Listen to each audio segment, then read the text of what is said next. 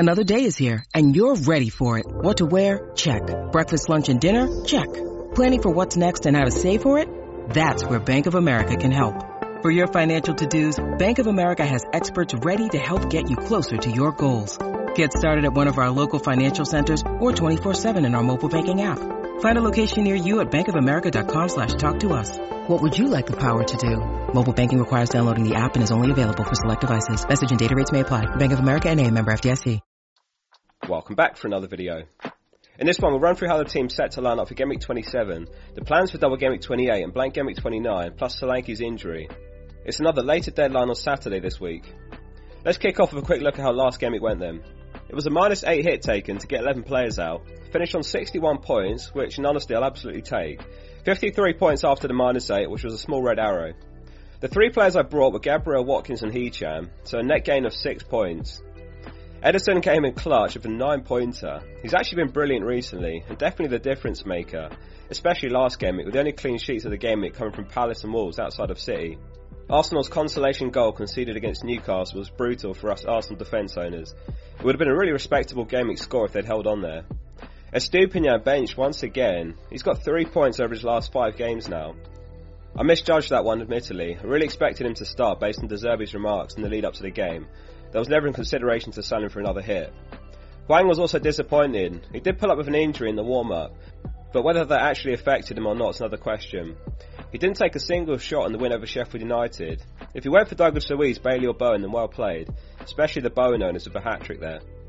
Elsewhere, Foden and Saka scored, double-digit return for both of them, just the assist from Captain Haaland. Haaland scored five goals versus Luton in the F A Cup midweek though, four of those K D B assists. Where was that when we needed it in the league? After his five-goal haul, he said, quote, "My fitness, I'm getting back to my best. Finally, I'm feeling good. It's an amazing feeling. It's coming. We're coming. Exciting times ahead. We're ready to attack." The F A Cup's given us a lot to think about in terms of captaincy.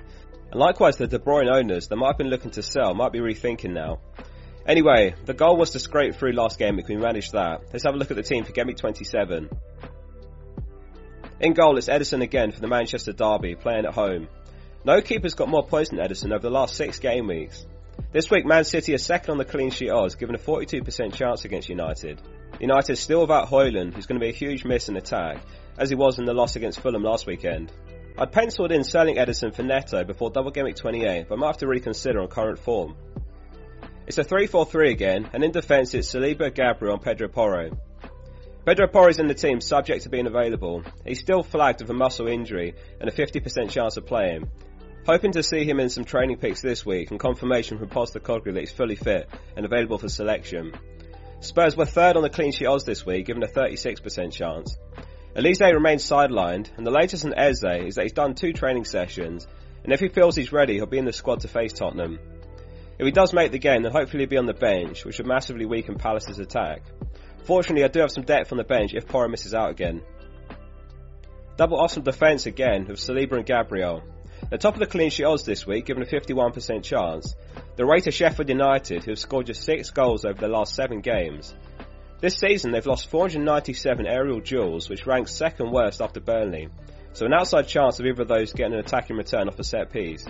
Likewise, they've conceded seventy-five shots from headers, which is second worst to Burnley as well. The plan is to keep playing Gabriel, which made it a lot easier to justify taking the minus eight for him, especially in a blank game week. Although it was only a two-pointer last match, that should break positive over the coming game weeks.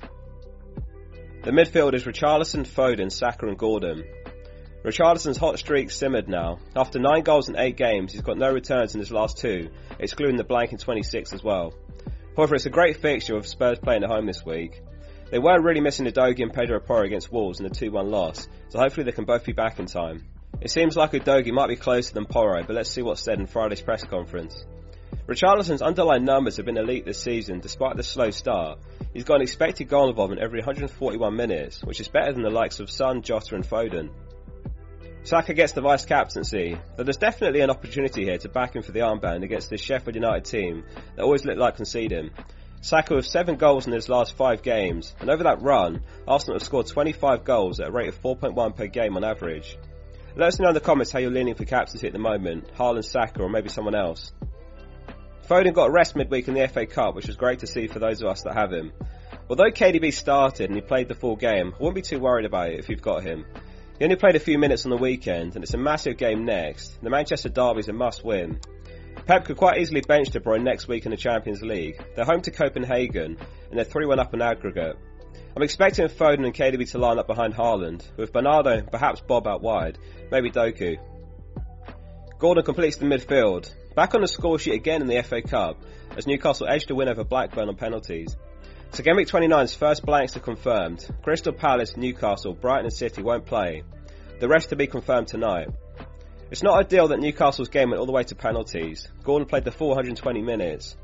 However, Wolves have got one less day recovery time as they play a day after Newcastle midweek. Gordon's been unreal in home games this season, so I think I have to start him over Hwang. His eighty-eight points at St James's Park is third most in home games this season after Douglas Luiz and Salah. The front three is Solanke, Haaland and Watkins. So let's talk about Solanke first. He was missing from Bournemouth's F A Cup squad that lost to Leicester in extra time. Iriola confirmed post-match that he missed the game with a knee problem. He's also reportedly had an M R I scan on it. So it's concerning news ahead of an amazing run of games and the double game week twenty-eight come in. It would be peak F P L if Solanke misses the double. The knee can be a complicated area to get an injury. We'll have to wait and see what's said in the coming days. Hopefully it's a minor issue, as we're all looking to have him for game week twenty-eight, and a lot of us have got him already. Bournemouth are away to Burnley this week, really nice fixture. Watkins travels to Luton, who just conceded six to City in the F A Cup, though we know it's not an easy place to play at times. Watkins is actually the top scoring player in the game with one hundred seventy points, he's one ahead of Saka, and at current pace he's on course for a two hundred forty-eight point season, which is mad considering he started the season at eight mil in game week one. No midweek fixture for Villa as well, unlike Luton, which is positive. More recovery time for Villa. So Haaland completes the eleven and he gets the armband. I'm finding it impossible to overlook him this week. Man United missing important players at both ends of the pitch. Shaw, Maguire, Martinez, Hoyland, and now even Varane and Bruno are doubtful, according to Ten Hag. I'm not expecting a repeat of last season, but in the same fixture last year, he managed a hat-trick plus two assists for a twenty-three pointer when they played at the Etihad. F P L Review's projections have got Haaland and Saka very close this week. The Players to Buy video is going to be out tomorrow breaking down all the players in each position after the F A Cup results, so make sure you're subscribed. Onto the bench, which is Dubravka, Hwang, Van Dijk and Estupiñán. Got one point three mil in the bank and one free transfer. The starting eleven is very strong this week, so the plan's pretty straightforward, which is to roll the transfer. However, if Porro and Solanke miss out, I'm going to have to call on the bench, which would be Hwang and Virgil on. If Solanke is the only one that misses out, then it'd be a three five two with Hwang coming on for him. And then in game week twenty-eight, I'm going to have two free transfers to decide how to attack the double game week. If Solanke's fine, then it'd be Neto most likely, and a Bournemouth defender, Zabania or Senesi, who'd probably come in for Dubravka and Estupiñán. If Solanke misses the double, then the early thoughts are I'd sell him for Morris or Semenyo. Semenyo's only four point five mil, he's got four goals and three assists, which isn't bad. And what I like about him is he'd free up a lot of money, which would be a potential route back to owning Salah in midfield. Depending on the F A Cup results and Solanke's injury, I'm open to wildcard in game week twenty-eight even if I roll this week. For example, if Bournemouth don't blank in game week twenty-nine, which would require Brighton beating Wolves, then you could simultaneously prepare for the double and the following blank on a wildcard. Alternatively, the more likely option would be free hitting in game week twenty-nine, either way it looks like I'm going to be using a chip, because I'm almost certainly going to fall short of fielding eleven players. Let me know what your plans are for this week and in the coming weeks. It is a tricky part of the season, which can only be a good thing really, because the answers aren't obvious right now, and if we do a good job navigating the tougher periods, there's good points to be had, so I'm embracing the chaos anyway. Thanks very much for watching, see you soon for the next one.